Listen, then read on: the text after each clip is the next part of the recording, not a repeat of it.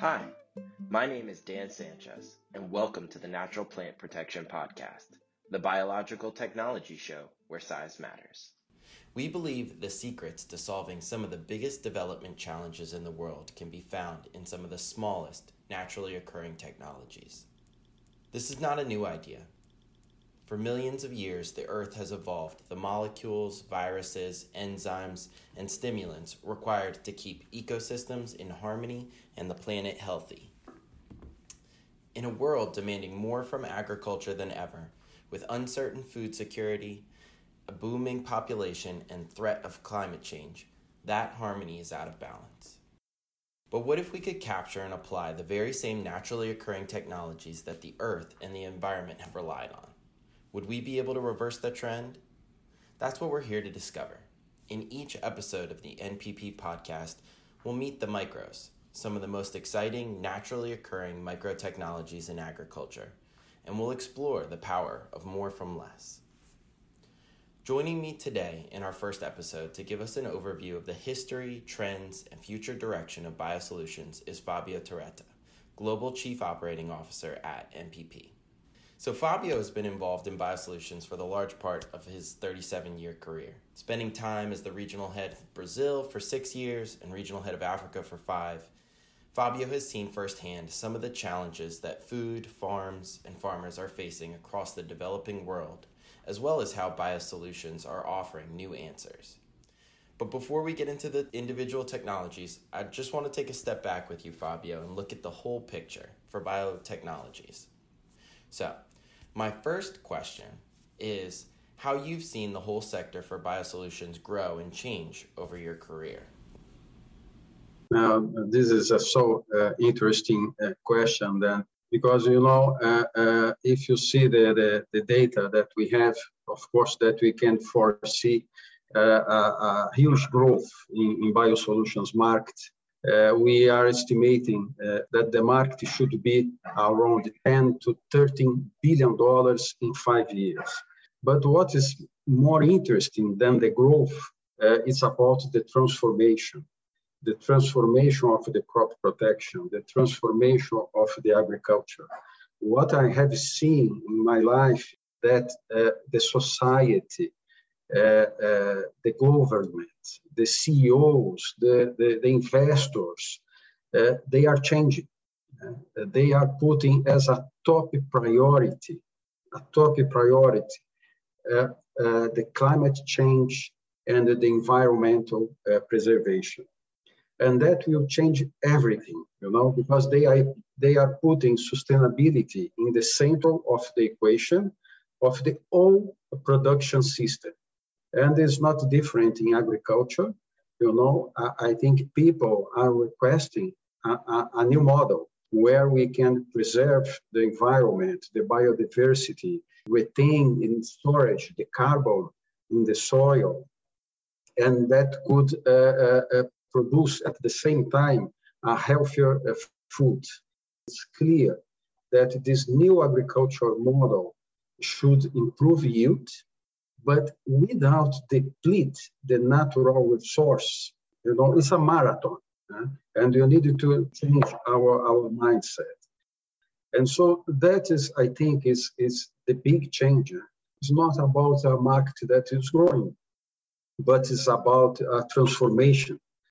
I think that NPP uh, is in the right place, in the right time to balance these equations through our uh, micropower, eh? our bacteria, virals, plant extracts, seaweed, copper, sulfur, and so on. Uh, we have actually uh, five uh, big uh, uh, bio platforms, and we are ready to, to lead this transformation. Thank you, Fabio. What a fascinating view of the trends that you've seen over the course of your career. So, I want to ask you, you spent several years working in South Africa, which is a part of the world grappling today with some of the most aggressive challenges brought about by climate change. What's the relationship you see between issues like drought, heat, desertification, and the role that biosolutions can play today?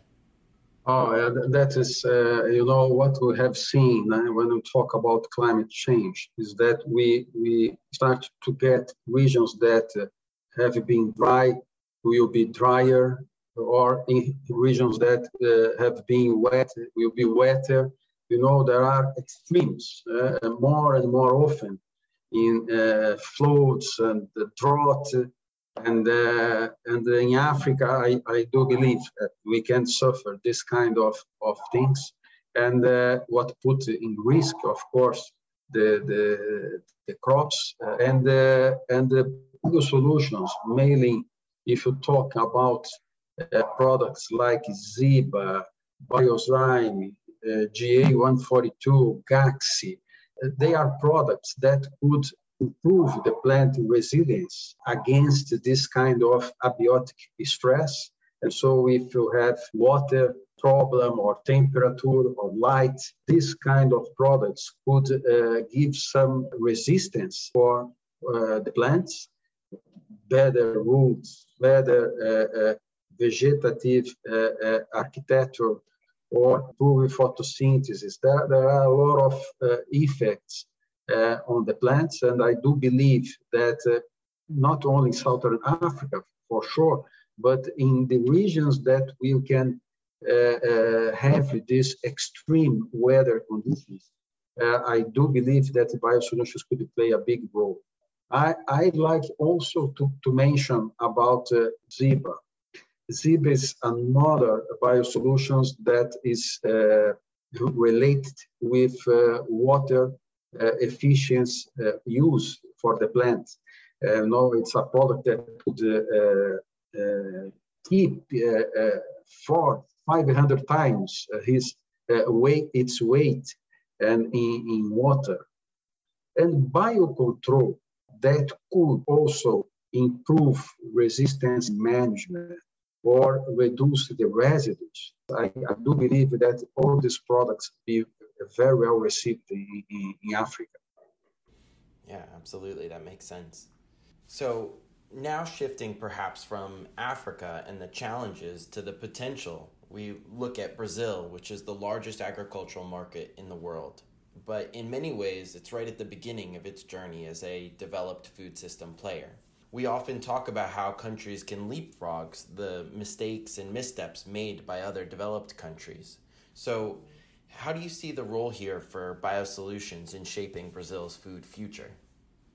Oh, I am so uh, exciting uh, with Brazil in biosolutions. You know, uh, uh actually, I have been very close to this market in the last 10 years and uh, working on ProNutiva approach that is the integration between biosolutions and the synthetic chemicals. In brazil is amazing huh? brazil is one of the top three food exports. Uh, we have all the conditions to be number one. And i have seen that the main uh, farmers you know the, with technology the new generation that is coming coming, uh, uh, all of them uh, realized that they need to use biosolutions. They need to to see the, the, the natural resource in a long-term view. And, and I'd like to share with you that I have seen more and more uh, uh, uh, farmers, big farmers, not only small farmers, but big farmers that started to building the, uh, this soil health. They understand that they would like to, to give to the, their uh, children a better soil than, than he received it. They, they received it, you know.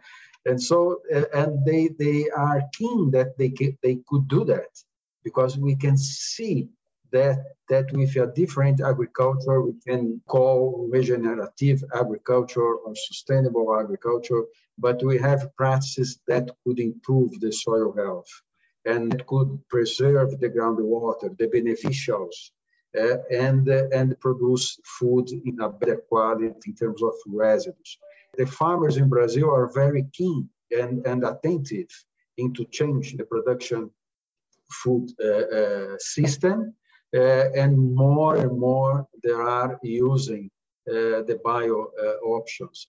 I think the model is how we have a sustainable model and, and integrated good uh, uh, synthetic products that we have a lot, good chemicals with, with the bio options inside and having a, a better results in terms of yield and quality. And so very, very exciting. I, I, do believe that Brazil is changing. We started to see also uh, the, the bio plants uh, uh, in the field. Uh, it's very interesting, but uh, there are a lot of uh, big growers that started to, to produce their own bio product. And, and so, yes, I think we, we are uh, shifting uh, the, the, the, model very quickly, very faster than everybody uh, thought. Yeah, I think it's really interesting when you see how connected the agricultural world becomes when you start dealing with the MRL requirements from one region, receiving imports or exports from another, and they have to deal with the complexity of different requirements. And BioSolutions provides a really critical solution to farmers to be able to export their crops to any part of the world. You're absolutely right. I, I have seen and I have taken part of some government uh, meetings here in Brazil, and uh, we are waiting new and lower MRLs uh, for soybean, for maize, for big crops, export crops for Brazil. And so I believe that we we it's easy to, to, to, to understand the trend. And so we need to be proactive and ahead of the curve and to, to be prepared. And uh, I think the, the farmers are doing the, the, the homework on, in that sense. That's great. Well, thank you, Fabio, for the overview of your deep experience with biosolutions in the agricultural industry.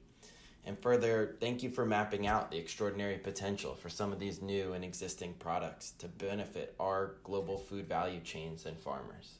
It was a, a, a great pleasure. And I hope that I can do new episodes and uh, count on me. Thank you. That's great. Over the next series of episodes, we're going to be meeting the micros and exploring NPP's work with micro power and macro impact. So thank you.